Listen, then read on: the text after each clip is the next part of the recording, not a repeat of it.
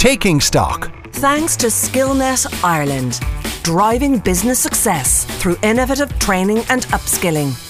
You're welcome to News Talk's Taking Stock. I'm Mandy Johnston. You can get in contact with us by emailing takingstock at newstalk dot com or on Twitter at takingstocknt.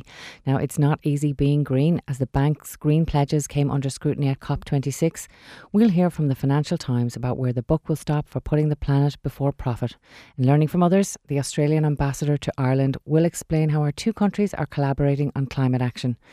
And finally, bored, lonely, angry, stupid. We'll hear how our feelings and our emotions have been twisted by technology ever since they were invented. But to start us off today, we're joined now from the COP twenty-six conference from Glasgow by Gillian Tett from the Financial Times. Gillian is chair of the Financial Times editorial board and she's editor-at-large in the U S. Gillian, thank you very much for joining us today. You're very welcome. Well, great to be on the show, and I'm actually talking from the conference centre where COP twenty-six negotiations are going on all around me, yeah, so we, excuse the noise. No, we can certainly get a flavour of the atmosphere there. Now, COP twenty-six is a big global diplomatic effort to operationalise the aspirations around the Paris climate agreement, as we know, but targets are absolutely nothing if they're not funded and paid for by someone. Gillian, you were moderator of some of the finance sessions during the week which looked at the investment landscape and also multilateral development. Um, some of the figures were eye-watering this week. Janet Yellen putting the cost of climate action uh, at about one hundred trillion dollars. Can I first start by asking you a fairly obvious question? How important is finance in the ambition to transition to a lower carbon society on a global level? Well, this year's COP meeting is absolutely fascinating because the money men and women, as it were, the bankers, the central bankers, the financiers, have never been out in force before at a finance, uh, at a COP twenty-six or COP meeting at all. Basically, it's been dominated by the environment ministers and by green activists. But this year, the money men and women are absolutely in town big time. Um, I was chatting to Janet Yellen, the U S Treasury Secretary, yesterday myself, and she told me that no U S Treasury Secretary has ever been to a COP meeting before. Um, now she is here. And the reason for that is very simple, that unless you can find a way to finance the transition, nothing is going to happen.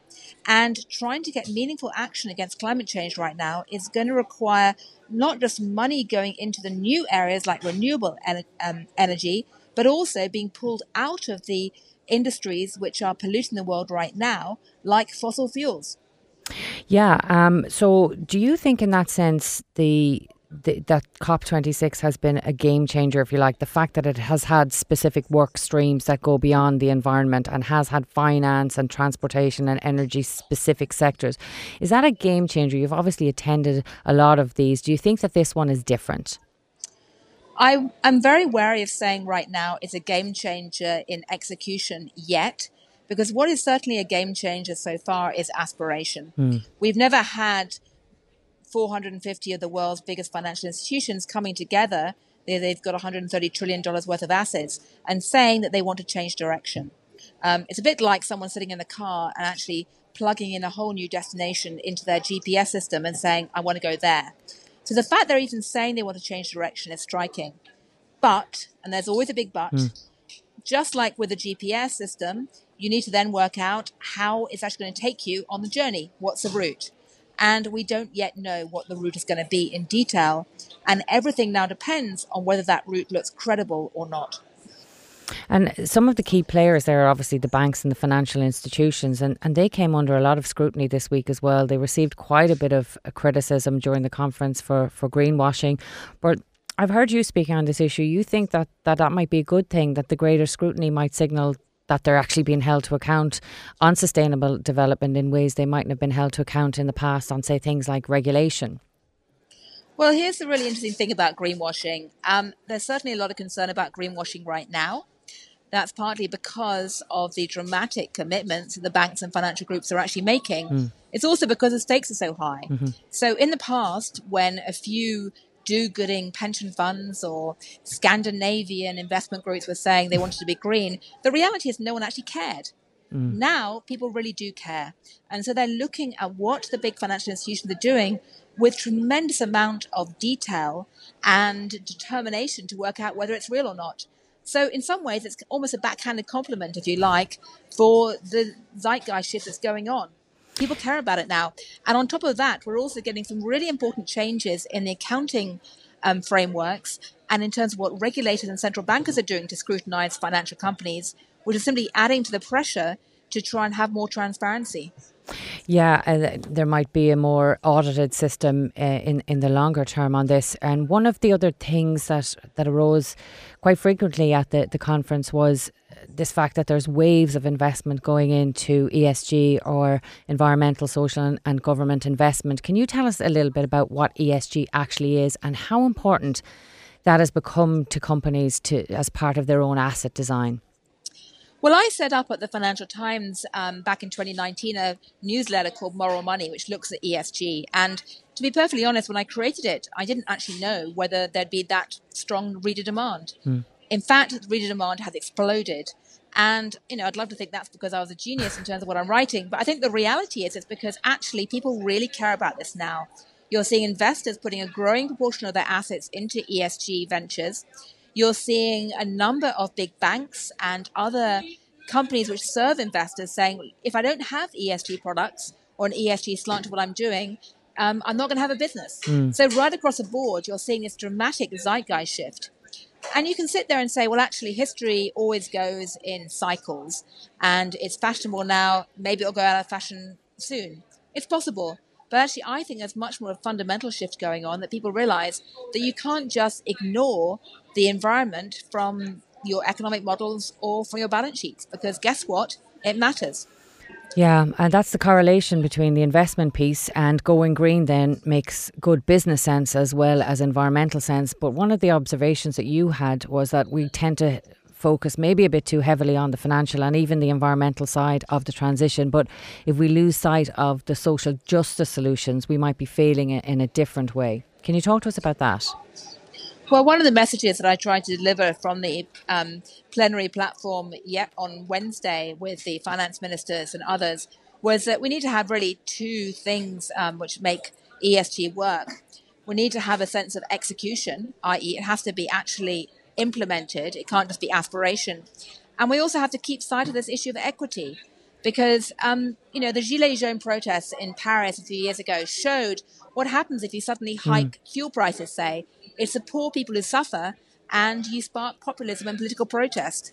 And unless you're mindful of the social consequences of what's going on, you could have a very nasty backlash, which would actually derail the whole E S G and climate change movement, or anti-climate change movement, which would end up costing us all. Yeah, and Macron definitely learned the hard way that making even small changes uh, can have huge political repercussions. Just talking about that um, mix of public and private investment, that's a big question now, isn't it? It's certainly looking pretty obvious that uh, private investment and, and the role of companies is going to play a big, big part in the transition. Even Alok Sharma um, acknowledging that there's going to have to be substantial investment, but that brings with it a, a more governance issues, doesn't it? Could you could you talk to us about what transpired there on the private investment side? Well, there's going to have to be government money used to finance the transition. There's going to have to be a lot of private sector money as well, because there simply isn't enough taxpayer money to fund this. That's mm. the reality. So somehow you've got to unlock all of the savings that we collectively as a society have in our banks and our asset managers and our insurance companies and so on. Now, there's a whole ways, different ways that you can do that. Um, I talk, like to talk about the pot and the plumbing. So you need to have a pot of assets that can be potentially deployed for this, and that's public and private sector money. But then you need the plumbing to make sure that that money goes to where it's actually needed. Mm. And the plumbing is very, very tricky.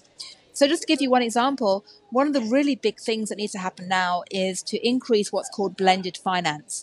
Those are projects which where you can have a public sector guarantee, um, providing comfort for private sector investors to pool money in, and yet you're using a lot of private sector money as well to actually get stuff done.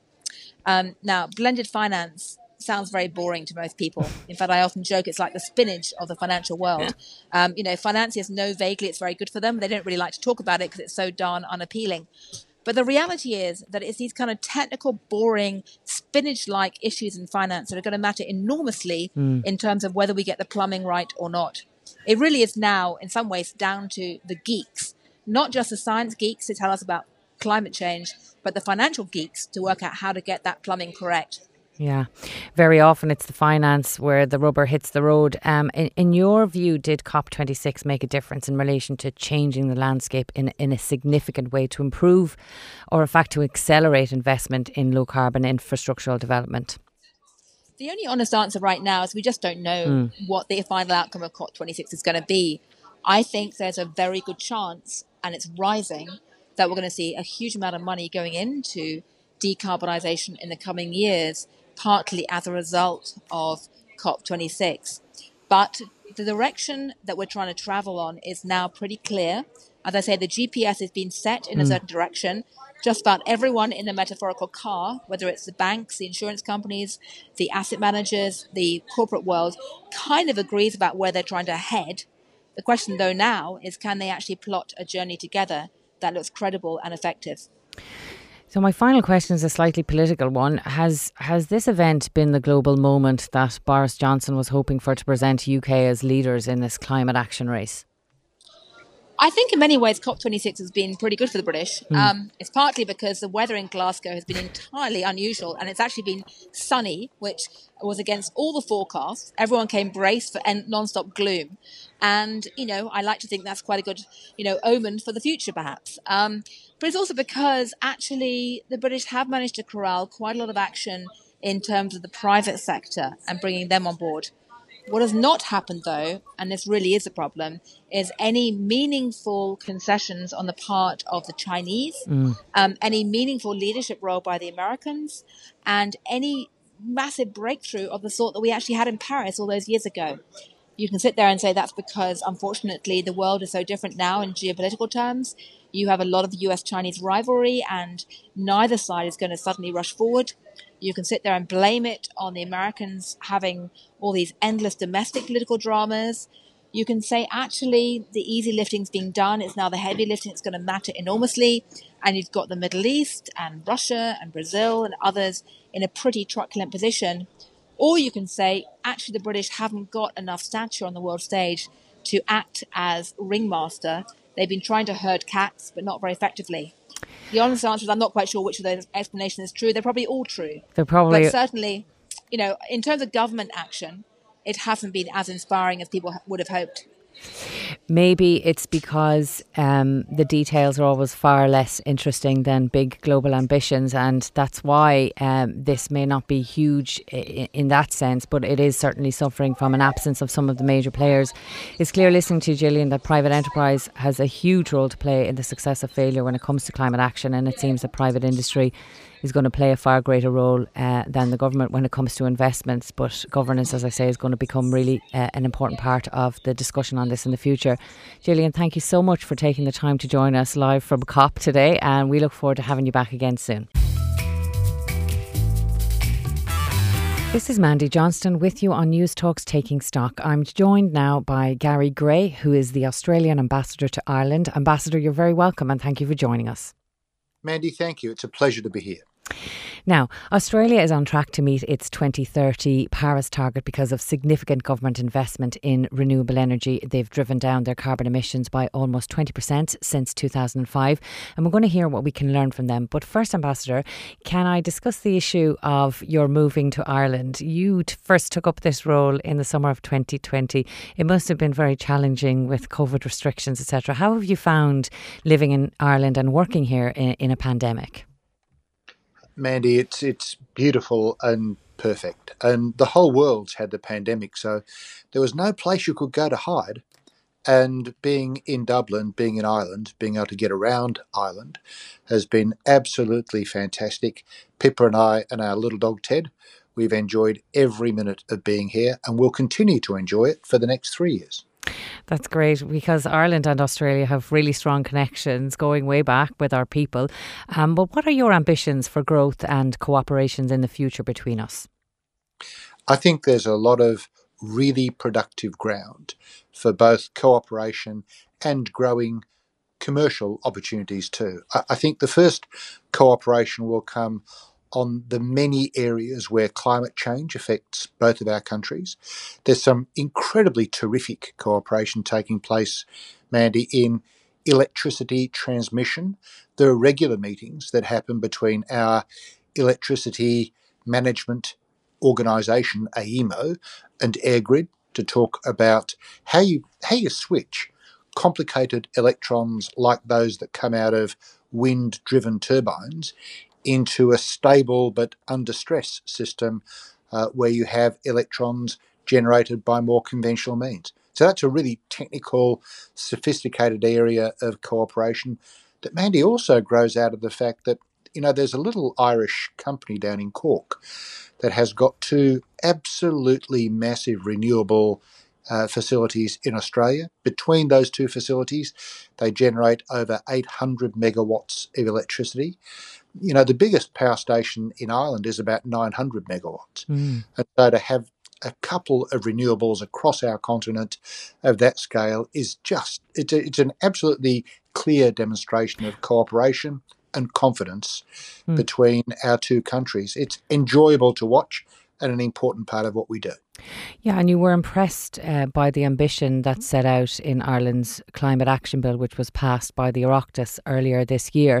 And as you say there, we're already aligned on some pretty significant projects and, and cooperating on those. But what are the future possibilities with Ireland and Australia working together, specifically on that climate change issue? Because your country has been very successful in driving down their own emissions. So what do you think were the key determinants in making that progress in Australia? The first one is land use, Mandy. We are able to engage in massive, wide-scale land use changes. So effectively, reforestation. Uh, the next area was to be closing coal-fired power stations. So there is no coal-fired power station operating in South Australia anymore. Uh, there are none in Tasmania. There will be no new coal-fired power stations built, and coal-fired power stations literally are being turned off as we speak. And so making the hard transition out of old-style energy generation into distributed grids uh, and into renewable generation is, ha- or has been, extremely important to driving down the carbon footprint of Australia, which has now, just a little bit of an update, it's now just over twenty percent to twenty point eight of our two thousand five number, with continuous economic growth throughout that period. Now, one of the, the reasons why I suppose Australia has been successful in developing the renewable energy has been that you're blessed with the sun in a way that we're not blessed here in Ireland, sadly. But we do have natural assets that are similar to the ones in Australia. We've got wind and we have waves. What advice would you give to the government and indeed agencies here who are trying to attract more companies uh, in that renewable space to Ireland? Um, you know... Mandy, I look at Ireland and I see a sophisticated governance and financial investment framework uh, that's working globally. So I don't think there are any real lessons from Australia. There are lessons that we can learn from each other. Uh, each country gets something right and each country uh, can learn from the other. Let's just put it that, that way. Uh, and so when I look at, say, the very successful investment by D P Energy into uh, South Australia, mm. into renewables. Th- there are two things that come from that. One is the largest single mining operation in Australia now has fifty percent of all of its electricity out of those renewables in Port Augusta. Mm. And D P could build those renewables because there was a stable and understandable approvals process. So no debate and no discussion around the windmills that D P needed to establish in Port Augusta. That certainty is really, really important because it allowed D P to scale the nature of its generators to the wind pattern in the northern Spencer Gulf. And you don't really know what the wind pattern is until you do the study. Mm. And so there's a time lag that's implicit in how you invest in this large infrastructure. And the time lag uh, is one where companies are genuinely exposed to the regulatory environment changing. So what we have learned is a stable, predictable regulatory environment where companies can understand the nature of their investment and then tune their investment to any changes or nuances that occur while they understand their technology platform better. Mm. I think that's the thing about energy investment. It's such a long-term um, commitment from companies it, that it does require that regulatory certainty uh, for sure. And we've seen evidence of, of how if it doesn't, if it if it isn't available, how companies can leave. We, we've seen that happen just this week with the departure of Equinor. Now, Ambassador, you're a former um, Minister for Energy, so undoubtedly you've been watching on um, at COP twenty-six. Um, Do you detect that this is a game changer, that there's been a tangible difference in global cooperation in relation to how we tackle the serious issues that are facing us on climate? I really do feel that. Um, and I feel uh, that governments themselves, and we've seen it here in Ireland, uh, governments themselves want to be doing the right thing, but the right thing can create stresses and pressures and difficulties in communities because we're changing how we do what we do. But the case is now unanswerable, and governments have been working together to ensure that that Paris target, the one point five target, remains in reach. That's really what we're about. You know, it, it's not, goodness me, if you pull all this stuff together, we'll keep the temperature increase at less than three. Our Paris objective was to keep that one point five in view and not let it slip. And the good thing is countries are coming to the game and they're bringing their best possible suite of policy choices. That's a good thing. It certainly is. If you've just joined us, you're listening to News Talk's Taking Stock with me, Mandy Johnston. We're talking with Ambassador Gary Gray, who is the Australian ambassador to Ireland. Ambassador, how has COVID nineteen been managed in Australia compared to here in Ireland? And are there lessons that we can learn from each other in terms of who opened up the borders and how we managed our vaccination campaigns? Well, the, there are lessons that we are actively learning in Australia from Ireland. I mean, Mandy, let, let's not forget Uh, that Bloomberg rated Ireland as being the number one country in the world uh, for how it's put together its living with COVID strategy. There are no easy answers here. And in, in some occasions, those things that we think we've got right become a problem. Mm. A, a great example of that in Australia is in the state from which I hail, Western Australia, there are currently three cases of COVID. Uh, one is in isolation, one is in hospital, uh, and one of them is uh, in quarantine. Now, Mandy, we have public hospitals in Western Australia that have never seen a single COVID case. Mm. And so there's great learning from Ireland, uh, which is not just around the terrific rollout of the vaccine program. It's around how we manage cases, how we manage patients, because Western Australia still has closed borders. Mm-hmm. And Ireland has opened its borders and had great courage to ensure that its borders have worked in the interests of families, communities, business, and people movements. Australia has pursued a closed border policy, and Mandy, that's been incredibly tough mm. on individuals. We, we've talked to families and tried to help families who've been at the really hard end of those decisions, and our heart goes out to them the whole time. Um, so, yeah, we can learn from each other. None of us have got it all right. And fortunately for the people of Ireland and Australia, neither of us have got it all wrong either. Yeah, that was my next question really, was about those relationships that we have at a family level between Australia and Ireland. And has a significant amount of your time since you've arrived here been in dealing with those interactions and trying to help people who are either getting from here to Australia or vice versa? You know, Mandy, I lead an absolutely terrific team here at the embassy. Um, and Tim, my deputy head of mission, and our consular team have been working constantly at this. Uh, we all... Uh, get our shoulders to the wheel to make sure that those Australians who have been stranded by Australian government policy are as strongly supported and well informed as they can be. But you don't do that on your own. You need a great team. And my team here at the embassy have been absolutely wonderful. So uh, that, finally, Ambassador, I just wanted to turn to something that's a more international flavour. In the news recently, we saw that the U S, U K, Australian alliance on um, the submarine contract has caused more than a bit of upset in France. Um, and the repercussions, I suppose, are, are bubbling along with Macron and his ongoing um, rows with the British government. Do you see that this new relationship is a shift in, in the world order as we know it before? No, no, I don't. It's simply a change in the propulsion system uh, of a submarine.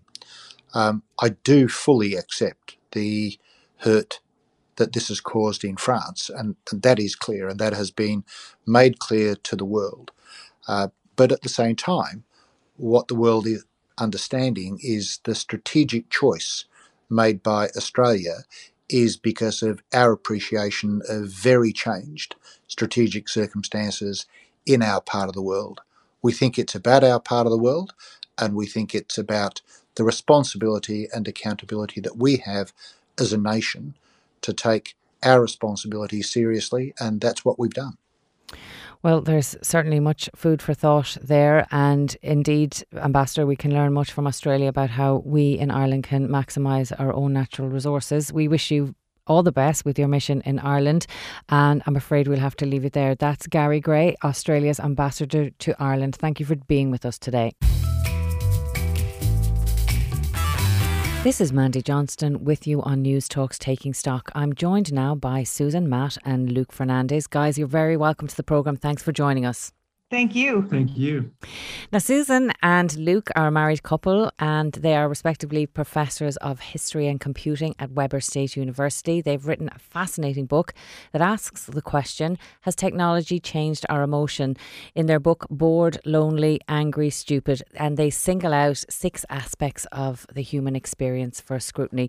Firstly, guys, I think it's important to point out that this is not a self-help book to stop you from using your smartphone or social media outlets too much. Uh, it's a full-on assessment, isn't it, of technology and how it's changed us fundamentally across a number of centuries. Could could you tell us, firstly, what led you to undertake this project and what the project itself actually involved? I think it was about uh, twelve, twelve years ago when we were teaching in the classroom and noticing that our students were seemed distracted when we were lecturing or trying to lead a class discussion um, because their attention was um, on their cell phones. Uh, and so this raised a sort of set of worries and anxieties that a lot of um, people had at the time, that um, that our attention was being hijacked by our, our phones. And we proposed, oh, well, this is pretty interesting. The, the, the press and the media are sort of addressing this question. But most of the um, concerns were couched in terms of the last couple decades since the emergence of uh, the internet. And we proposed, well, why don't we sort of historicize this problem and look back at the last century and a half uh, of, of American history and see whether uh, Americans from earlier periods registered similar anxieties about the emerging technologies of their own period. And what we discovered is there were some interesting uh, parallels, but that the anxieties we had about our attention being hijacked uh, multiplied, that we should also be looking not just at the way um, attention was being hijacked, but the way perhaps um, our phones and our modern devices were creating, amplifying our loneliness, our narcissism, you know, our inability to tolerate boredom. Perhaps they were fueling anger and also making us less capable of experiencing awe. And one of the things that is clear from your book, that narcissism, vanity, affectation, they're not the preserve of our time, are they? We might be guilty of using filters, but there was a time when people used fake ankles. Could you talk us through how, when photography became widespread, how, how people actually approached that medium? Well, you know, um, we were really interested in the early years of photography, and it really takes off on both sides of the Atlantic. In the eighteen forties, after being introduced in eighteen thirty-nine. And when we were looking at popular press accounts, there were some people who thought photography would cure vanity, because unlike previous portraits, which you paid for and in which the artist might smooth over, you know, unpretty parts of your face, the camera was supposed to be absolutely honest in what it took. But very quickly, um, people began to find ways to um, present themselves to best effect uh, in front of the camera. Sometimes they'd have poses with books or musical in- instruments or particular kinds of clothing to make them look more well-read or more talented or richer than they were. As you mentioned, sometimes people wanted slimmer body parts than they uh, actually possessed. So we found one account of a photographer who would um, tell women who wanted slender ankles to tie back, he would help them tie back their feet to the back of their chair and insert these carved wooden ankles that would slightly protrude from their dresses. Um, this worked fine, except when sometimes their real ankles crept into view and then you'd have four ankles in a photograph. So certainly um, there's a lot of uh, vanity, as they would have called it then, in, in the nineteenth century as photography uh, spreads across the world. Yeah, so did every generation view their particular technological evolution with the same fear or lack of control that we seem to fear the internet or social media now with the online dominance in our world? Is it just the same as it ever was? We think it's um, there are there are echoes, but it's not the same. And, and one thing we argue in the book is that our emotions fundamentally change over time. And so, uh, for instance, today we worry, you know, is social media making us lonely? To be lonely in the nineteenth century, again, uh, both in America and the U K, um, was a different thing than to be lonely in twenty-first century. The twenty-first century digital world, um, people found more redemption in being alone. In the nineteenth century, they called it solitude. They thought it might bring revelation or be a way that genius could be at work. It might make them better equipped for society. Whereas today we see um, loneliness as, as uh, a pathology, as uh, an epidemic, as something that can really harm your health. And so You know, um, when we think about technology's effects on our emotions, um, we we need to realize those emotions themselves have changed over time. And so in the nineteenth century, people did not necessarily rush to embrace the telegraph as quickly as we might have rushed to embrace mobile phones. So our, our whole context for uh, adopting these technologies Uh, differs from, from century to century. I think when we teach this to undergraduates, though, um, a lot of them are surprised at how many kind of parallels there are between the way people experience new technologies in the nineteenth uh, and how they do today. Uh, they're surprised to learn, for example, that uh, when the telegraph came in, in the nineteenth century, that uh, Americans were, were worried about the data deluge and the way that these technologies were intruding into their lives, interrupting the, their, their capacities to experience reverie and to sort of go back to the household and lead private lives that were relatively undisturbed by the rest of the world around them. Uh, so just as we worry today about our attention being hijacked, people in the nineteenth century registered similar anxieties. Yeah, uh, the thing I liked about the book was it's not a uh, analysis of the, our behaviours and how that's changed. It is about that emotional side of our relationship with technology. Could you just talk to us a bit about what you discovered about teenagers and self-worth? It's a double-edged sword for them because they want to be more available. Through some of the testimonies, they say that they want to be more out there, but leaving themselves out there leaves themselves open to criticism. So could you talk to us a bit about what you found in that space? Yeah, we did interviews with um, people ranging from eighteen to uh, their eighties. And when we talked to college students, so many of them told us about a, a bind they faced. Um, they uh, desperately wanted to present themselves in the best light and get positive affirmation from friends and peers and family. Um, when they didn't get that affirmation or it didn't come in quite the quantities they wanted, Um, they felt downcast. And when they did get it, it made them happy, but it was such a fleeting feeling. Mm. Um, but there was no alternative. There was no way out of this, this bubble. There was no other way to get status or connection. Um, and it kept them kind of coming back for more um, and more um, with their feelings rising and falling, you know, throughout the day as they monitor their feeds. Um, Luke, I, w- I was particularly struck by um, there was a chapter, I think it was the last chapter, about anger, um, and there was another chapter that spoke about awe. Perhaps one is diminishing and the other increasing. Can you take us through your thoughts on those two issues? Yeah, um, often we don't sort of typically think of these uh, emotions in conjunction, but certainly Today, we're often worried um, about the way that social media is triggering anger, and that the whole sort of um, business model of social media is based on trying to keep uh, people's eyeballs on the screen. And one way you do that is by provoking their anger. Uh, and, you know, people propose different types of solutions, changing, um, you know, the Facebook feed uh, so that um, it's not just optimized to provoke anger. But I don't think a, a solution that's, that's often talked about is the way that perhaps we should think about the way that our technologies can either provoke awe or mute awe. And awe has some interesting potentials to perhaps make for a more, what's the word, social, pro, pro-social type of sentiments in society. When you have awe, some theorists of, of, of, this, of this emotion propose that it actually can make you more humble as you're looking out at the skies or at, at the technologies around you, that when you marvel at them, you see their powers and you, you sort of implicitly compare them to your own sort of more, your more dwarfed powers, and that this can create a sort of a, a sense of humility, and that perhaps this, in breeding that kind of humility, it can uh, be used as a tonic that might help us moderate our anger towards other people. You're listening to News Talk's Taking Stock with me, Mandy Johnston. We're talking to Susan Matt and Luke Fernandez about how technology has changed our emotion over centuries.